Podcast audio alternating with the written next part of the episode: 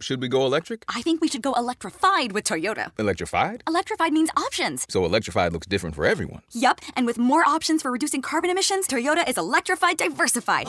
Learn more about our Beyond Zero vision for the future at toyota.com slash beyond zero. Audm presents The Children Are in Danger. Written by Kaitlyn Tiffany. A poster in the window of Cahoot's Corner Cafe, great potatoes, good coffee, advertised a family event at the Oakdale, California rodeo grounds. There would be food trucks, carnival games, live music, a raffle, and the opportunity to support the cause of freeing child sex slaves. The event, called the Festival of Hope, was a fundraiser for the anti child sex trafficking group Operation Underground Railroad, which was founded in Utah in 2013 and has achieved immense popularity on social media in the past year and a half, attracting an outsized share of attention during a new wave of concern about imperiled children.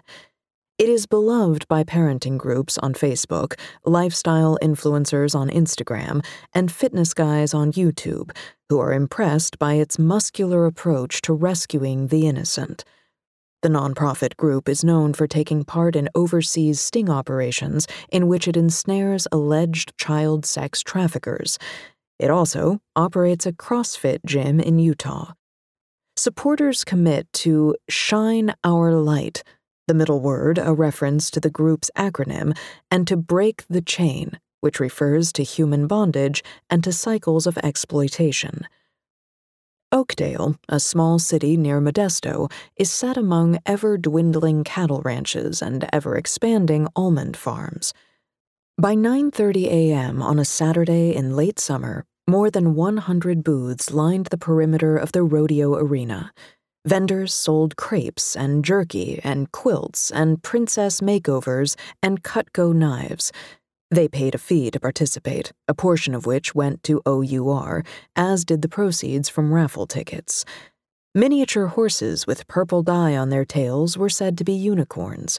A man with a guitar played Free Fallin', and then a twangier song referring to alcohol as heartache medication which was notable only because it was so incongruously depressing. Everyone else was enjoying a beautiful day in the Central Valley. The air was filled with the perfect scent of hot dogs and with much less wildfire smoke than there had been the day before. At the OUR information booth and merchandise tent, stickers and rubber break the chain bracelets were free, but snapback hats reading Find Gardy a reference to a Haitian boy who was kidnapped in 2009, cost $30.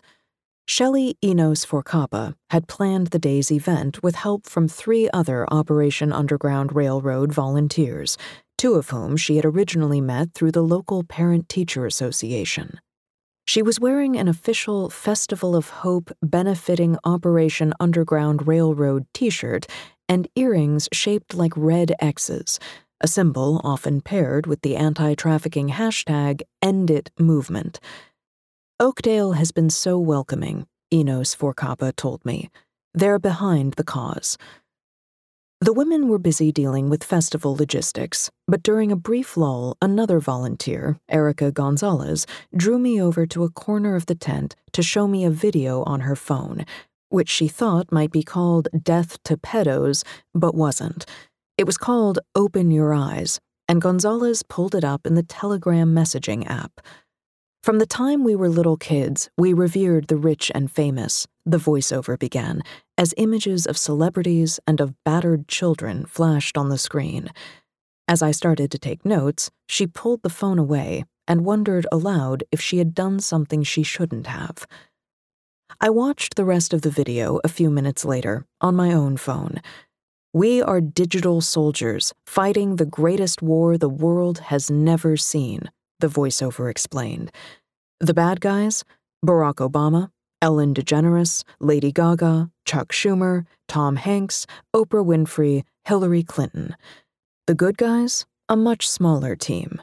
Donald Trump, Ivanka Trump, Barron Trump, Jesus, and an unidentified soldier holding a baby swaddled in an American flag. And, by implication, me, the viewer. Our weapon is truth, the voiceover continued as music swelled in the background. We'll never give up, even if we have to shake everyone awake one by one. The provenance of the video was unclear. It was not affiliated with Operation Underground Railroad and bore no resemblance to the official materials its volunteers had been handing out, but the term digital soldier rang a bell. It was a reference to a QAnon conspiracy theory that emerged in 2017 on an out of the way message board and describes Donald Trump as a lone hero waging war against a deep state and a cabal of elites who are pedophiles and child murderers. These conspirators will soon be exposed and perhaps brutally executed during a promised storm. Notably, the video isn't asking for money, and it isn't presenting an argument. It's more like a daily devotional for people who already believe in its premise, or something like it. Anxiety about the nation's children, which is at a steady simmer in the best of times, boiled over in the summer of 2020 when the digital soldiers of QAnon occupied the otherwise innocuous hashtag Save the Children. Around the same time, major social media platforms had started blocking overt QAnon accounts and hashtags. From their new beachhead, the digital soldiers were able to disseminate a cascade of false information about child trafficking on Instagram and Facebook. Children were being trafficked on the hospital ship USNS Comfort, then docked in New York City and through tunnels underneath Central Park. As outrageous as these allegations were, their timing may have made them sound less fantastical to some. They coincided with the release of popular documentaries about the real sex trafficking crimes allegedly committed by Jeffrey Epstein, the disgraced financier who was arrested in July 2019 and committed suicide that August, and who was known for his wide circle of rich and famous acquaintances. His death had set off a new slew of conspiracy theories. In this context, the suddenly ubiquitous hashtag Save the Children posts created the illusion of an organic movement rising up to confront a massive social problem. Americans who knew little about QAnon became heavily involved, and when QAnon moved on to other concerns a stolen election, a poisonous vaccine these volunteers stayed devoted to the cause of opposing child sex trafficking. Today, buying a raffle ticket to support this effort feels as natural to many people as picking up a Livestrong bracelet at a car wash cash register did 15 years ago. Small businesses sponsor fundraisers. Happy couples add Operation Underground Railroad donation links to their online wedding registries. All over the country, community volunteers promote awareness of child sex trafficking.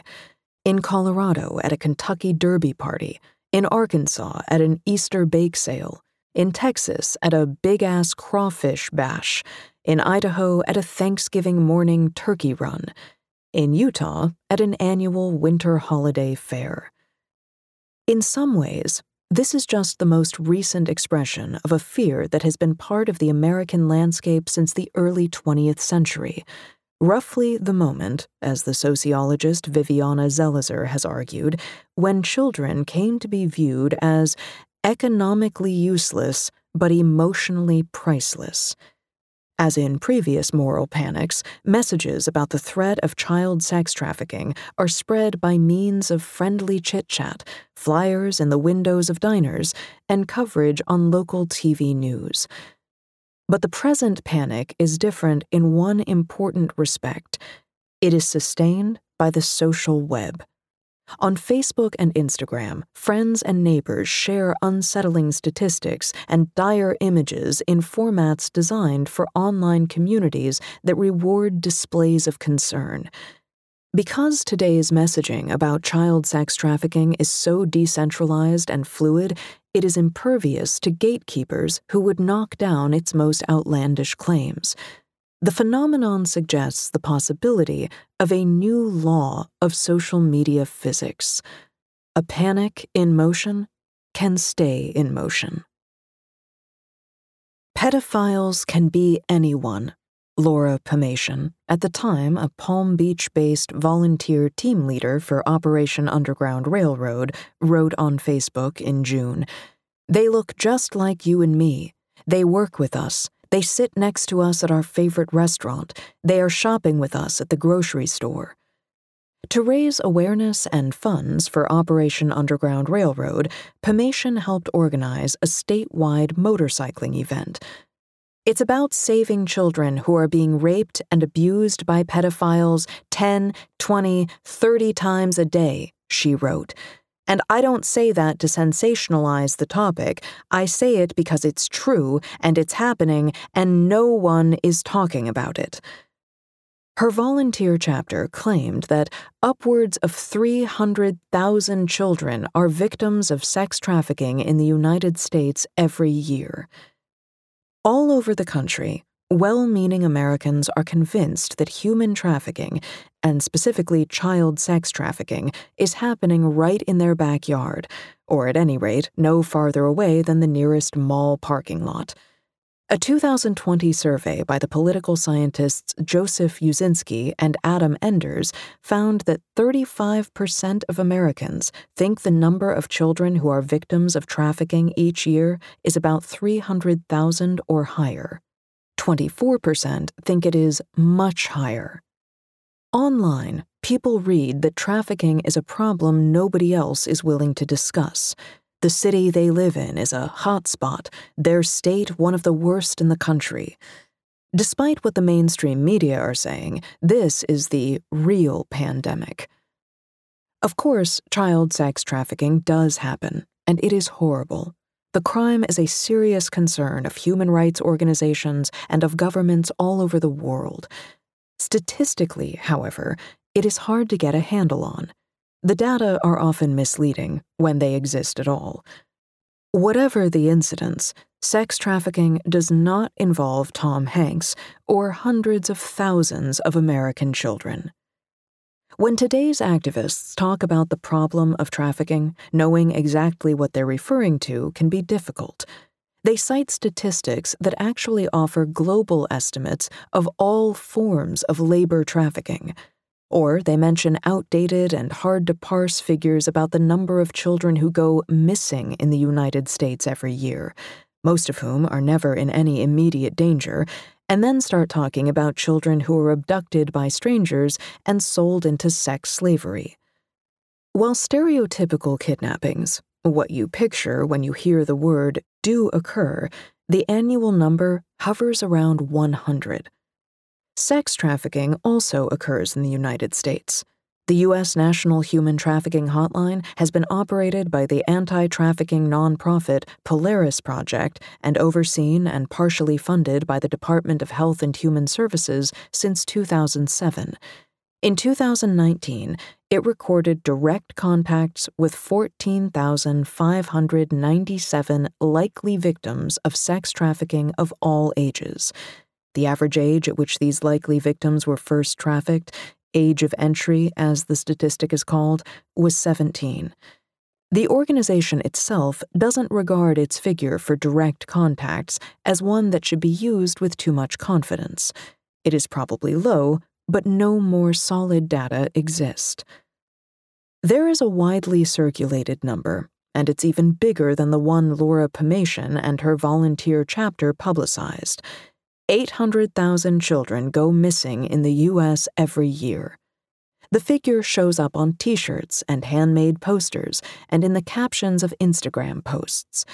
But the number doesn't mean what the people sharing it think it means. It comes from a study conducted in 1999 by the Justice Department, and it's an estimate of the number of children who were reported missing over the period of a year for any reason and for any length of time. The majority were runaways, children caught up in custody disputes, or children who were temporarily not where their guardians expected them to be.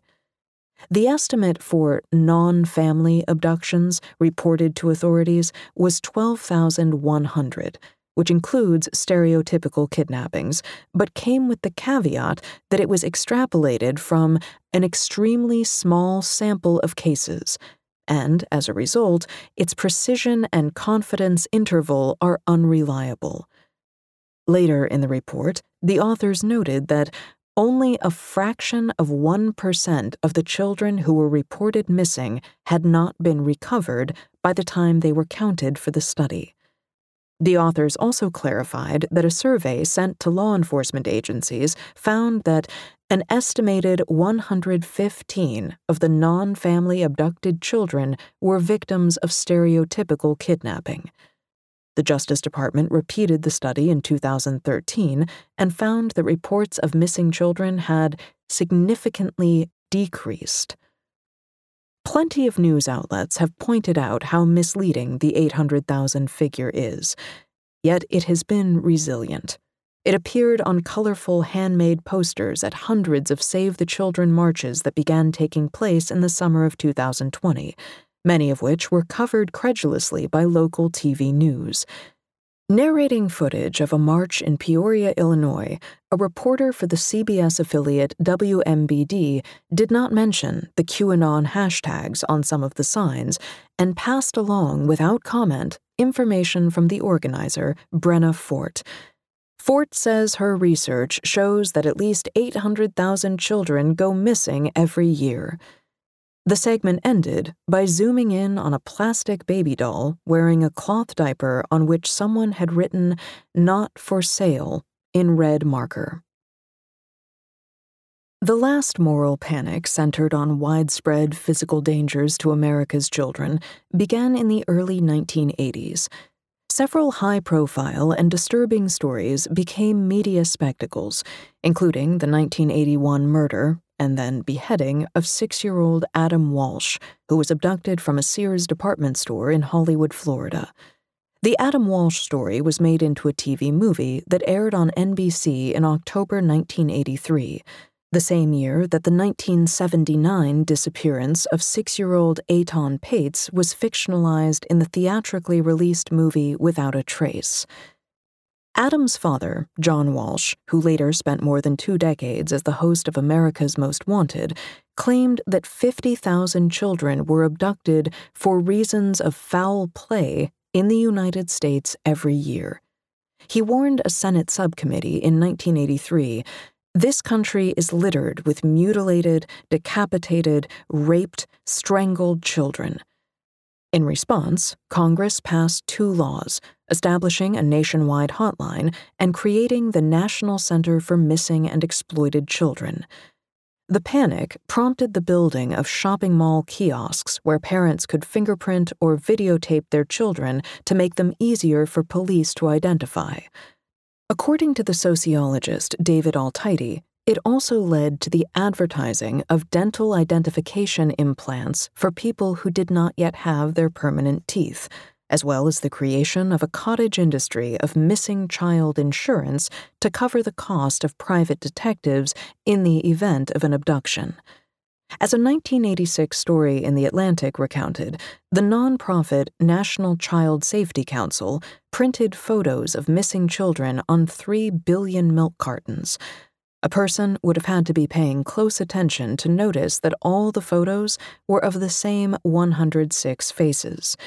The photos also appeared on grocery bags, Coca Cola bottles, throughway toll tickets, and pizza boxes. Ordinary citizens may have encountered explicit reminders of missing children more often than for any other social problem. The sociologist Joel Best wrote in 1987 the fear of stranger abduction was partly a product of the cultural environment at the time. Family values political rhetoric drove paranoia about the drug trade, pornography, and crime. Second wave feminism had encouraged more women to enter the workforce, though not without societal pressure to feel guilt and anxiety about leaving their children at home alone or in the care of strangers. The divorce rate was rising, and custody battles were becoming more common, leading to the complicated legal situation of family abduction, or child snatching. Yet there was still a backstop, a way for the panic to end The Denver Post won a Pulitzer Prize for its 1985 story laboriously debunking the statistics that had caused such widespread alarm. The actual number of children kidnapped by strangers, according to FBI documentation, turned out to be 67 in 1983, up from 49 in 1982. A two part PBS special explained the statistics and addressed the role that made for TV movies and media coverage had played in stoking the fire. A study conducted in 1987 by Altheide and the crime analyst Noah Fritz found that three quarters of viewers who had previously considered missing children a serious problem changed their minds immediately after watching it. With the arrival of better information, the missing children panic faded. But decades later, fears have flared again. You know how they used to have the kids on the milk cartons way back in the day? J.C. Hansen, a Utah based mother of four who sells Operation Underground Railroad and Save Our Children decals on Etsy, asked me in July. That wouldn't even be a possibility now because there's so many kids.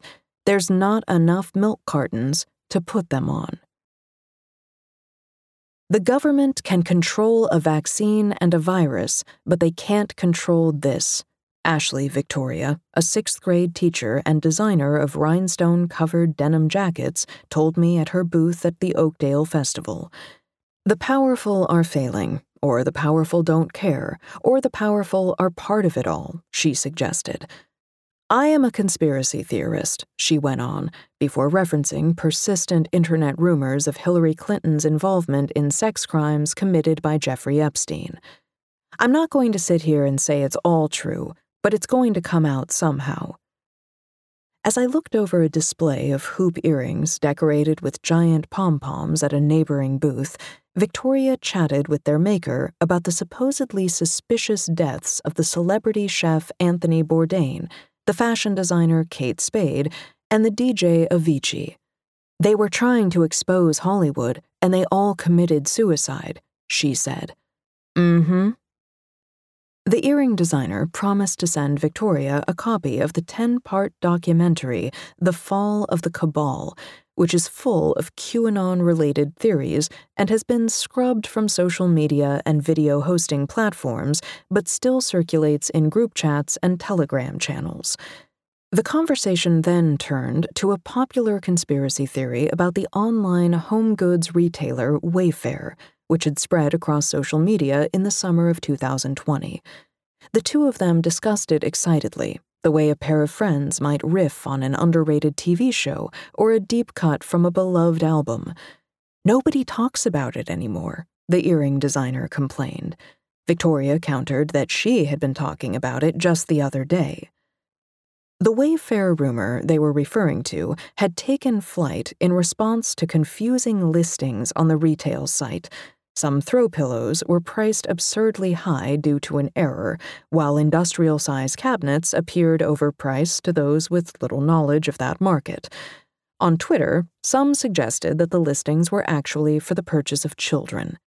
That notion that a major American corporation was selling children online, more or less in plain sight, was also discussed in conspiracy forums on Reddit where it was subsumed into the broader QAnon mythology about a ravenous sex trafficking cabal.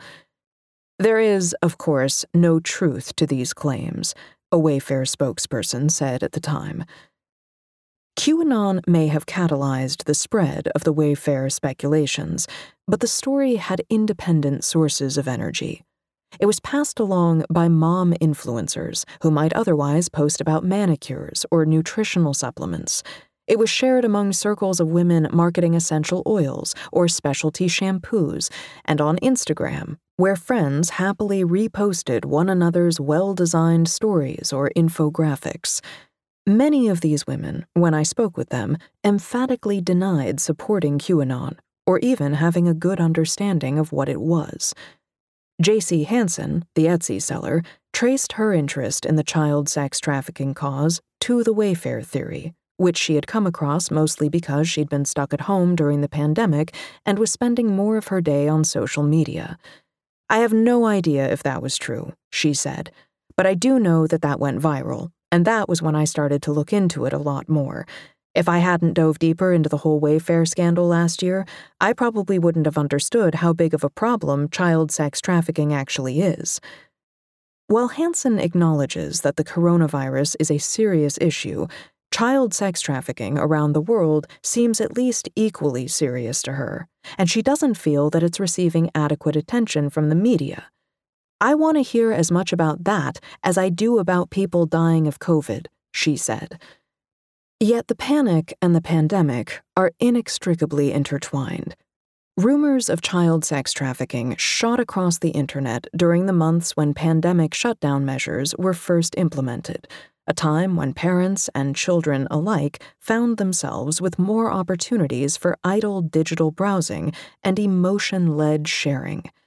Referring to the dangers of kids being out of school and chattering online all day, Operation Underground Railroad's founder and president, Tim Ballard, has regularly described this period as a pedophile's dream and claimed that predators were thinking of it as harvest time.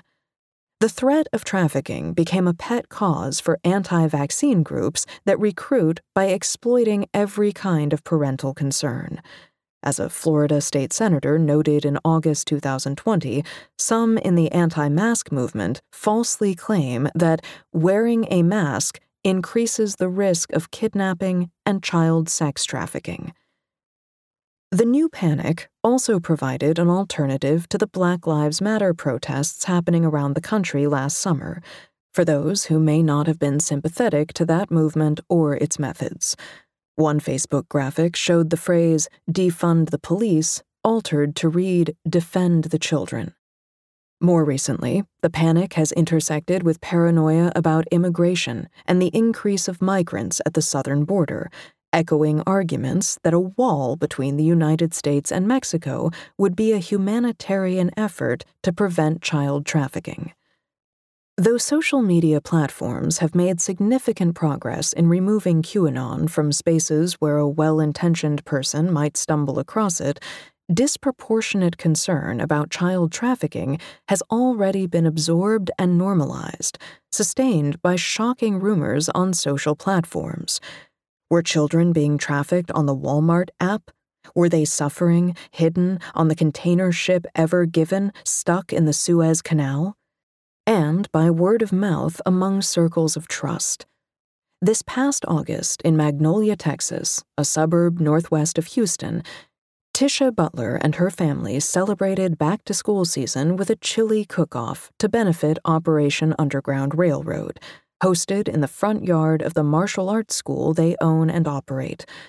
Butler conducts women's self defense workshops every Saturday and invites survivors of domestic violence to take private lessons for free.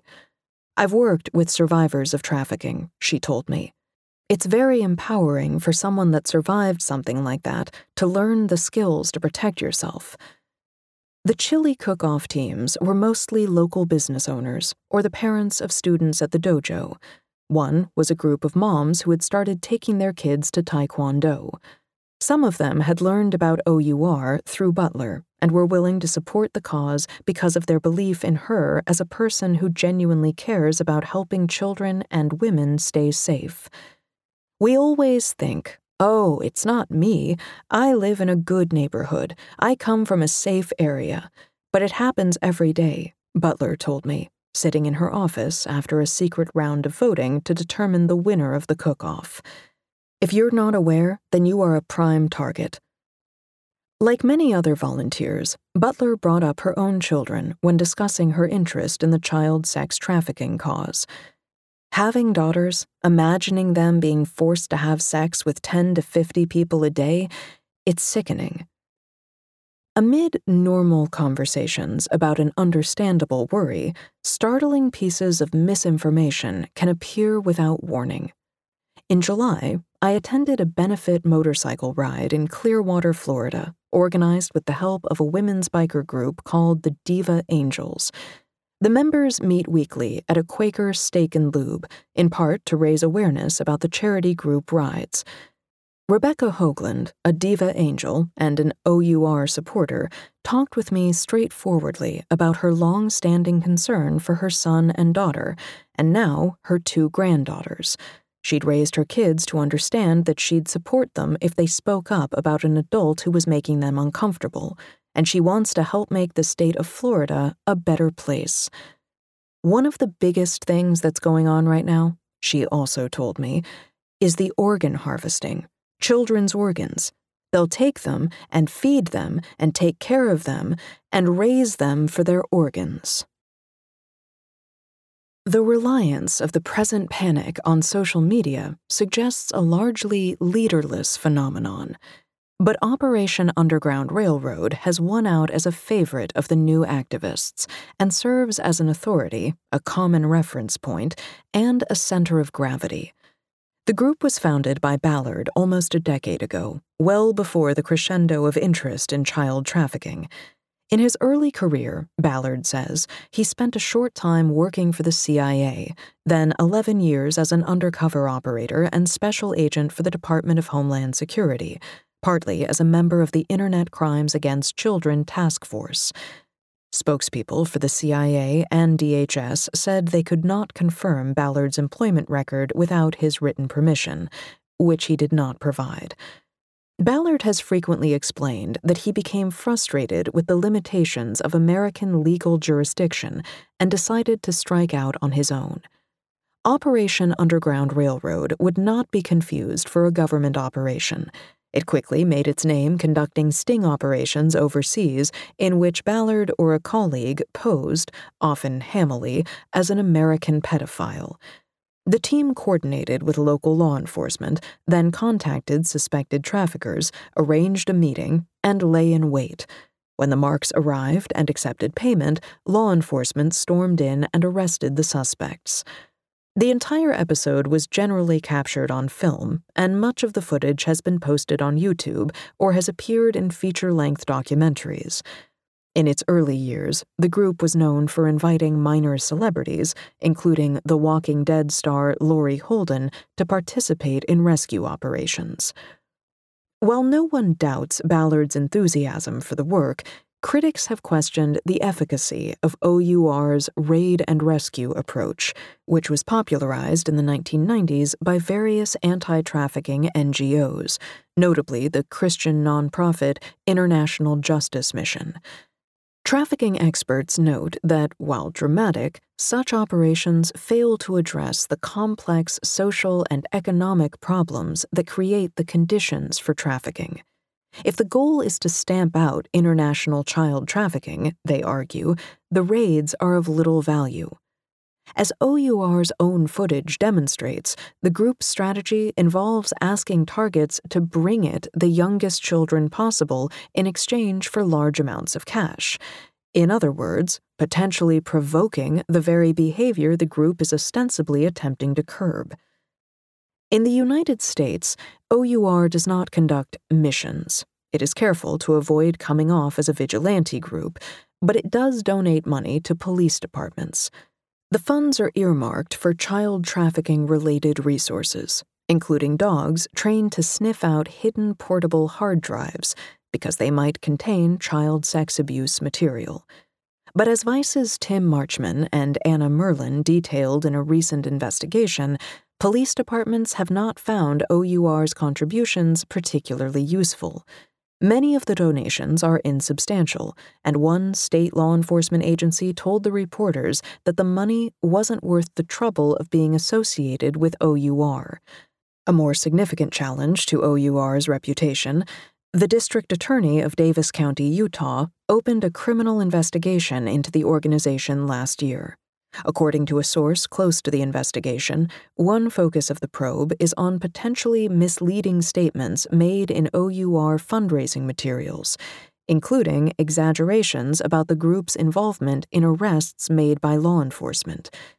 The Utah Attorney General's office, which had received $950,000 over four years from OUR for a wellness program for personnel in its Internet Crimes Against Children task force, cut all ties to the group when it learned of the Davis County investigation.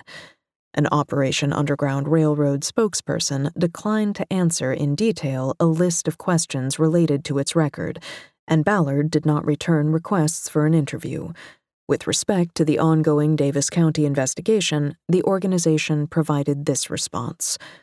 OUR has not been asked to cooperate with any investigation regarding its business operations, but will do so if asked.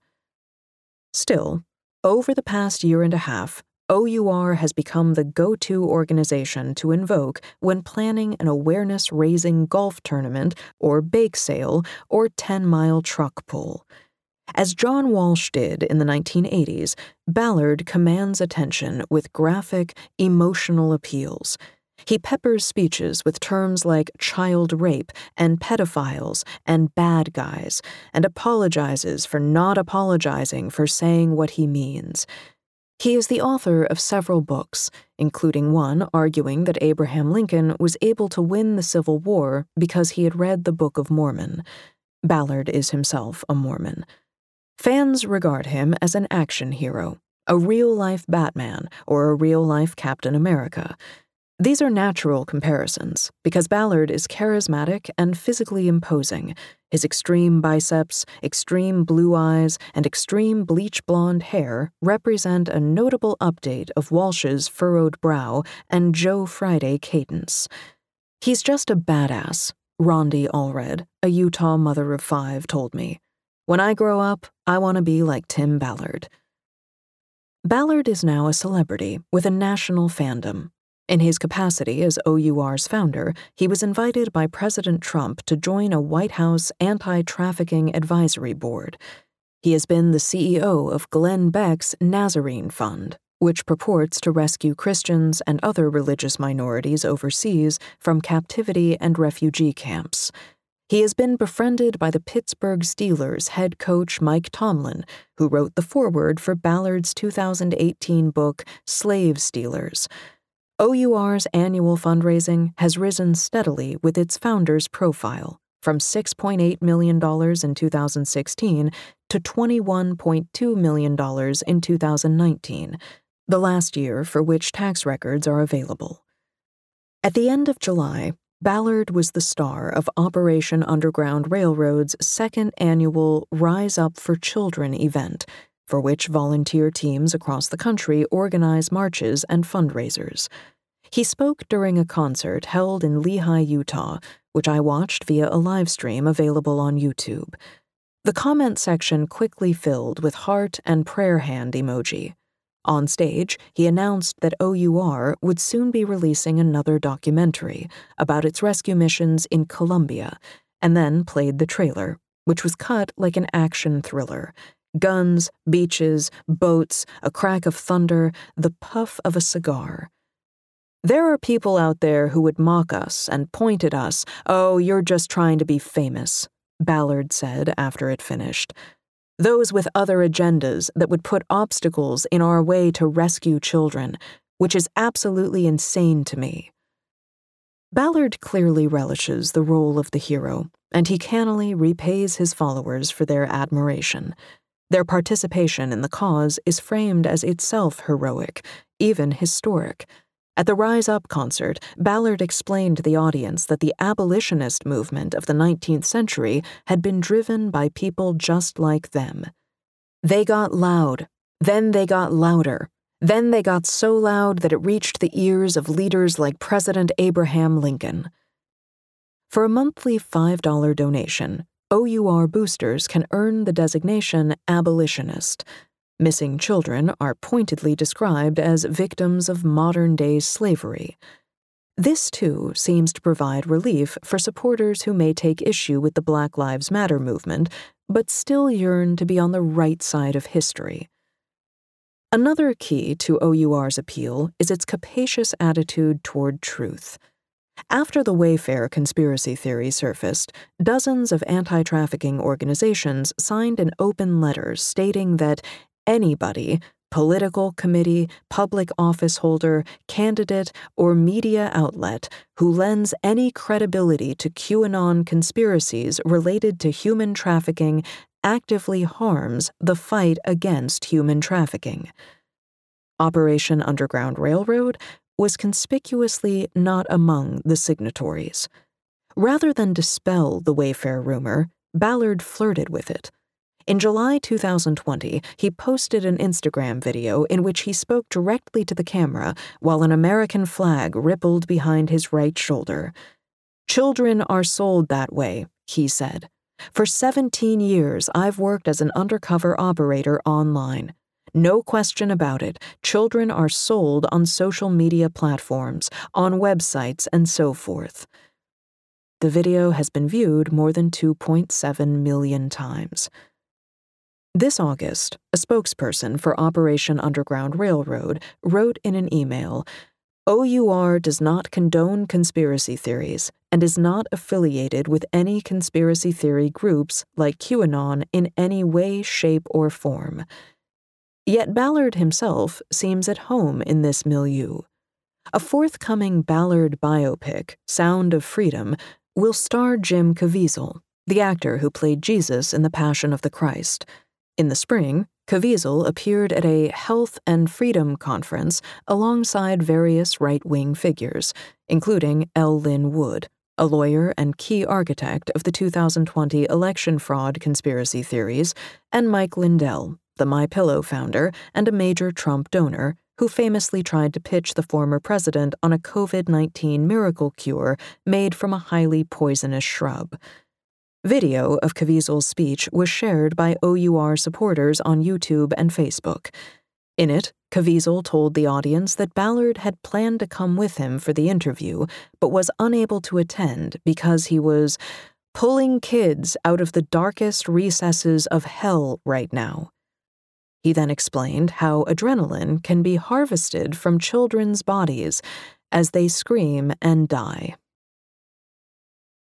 The sociologist Stanley Cohen coined the term moral panic in his 1972 book Folk Devils and Moral Panics.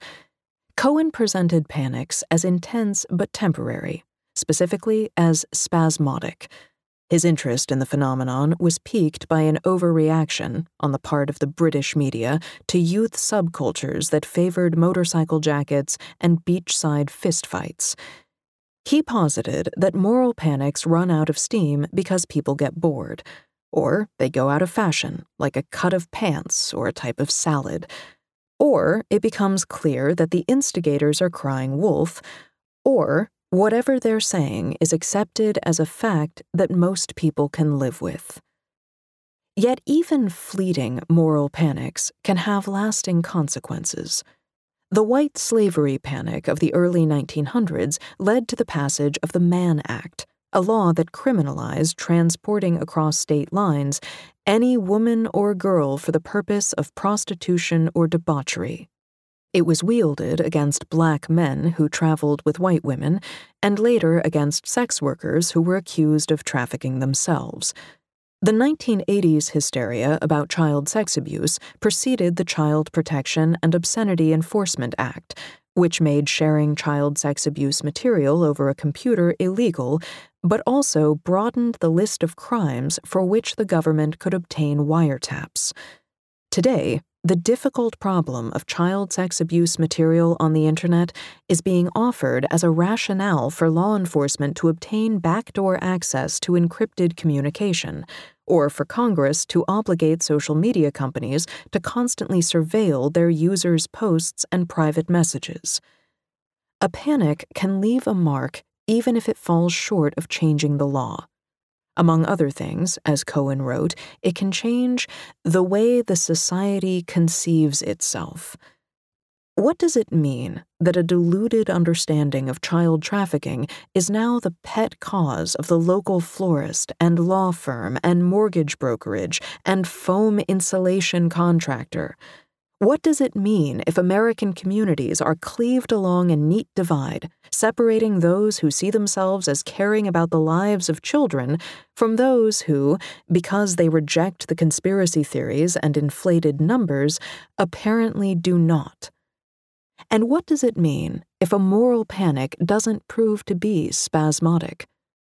Cohen floated the idea of a permanent moral panic resting on a seamless web of social anxieties, then swatted down his own suggestion, pointing out that permanent panic is an oxymoron. Cohen died in 2013 and never had the opportunity to consider the way the internet gives each of us the power to take on work as champions of morality and marketers of fear.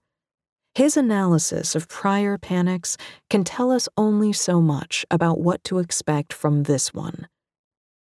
I don't want to panic about a panic.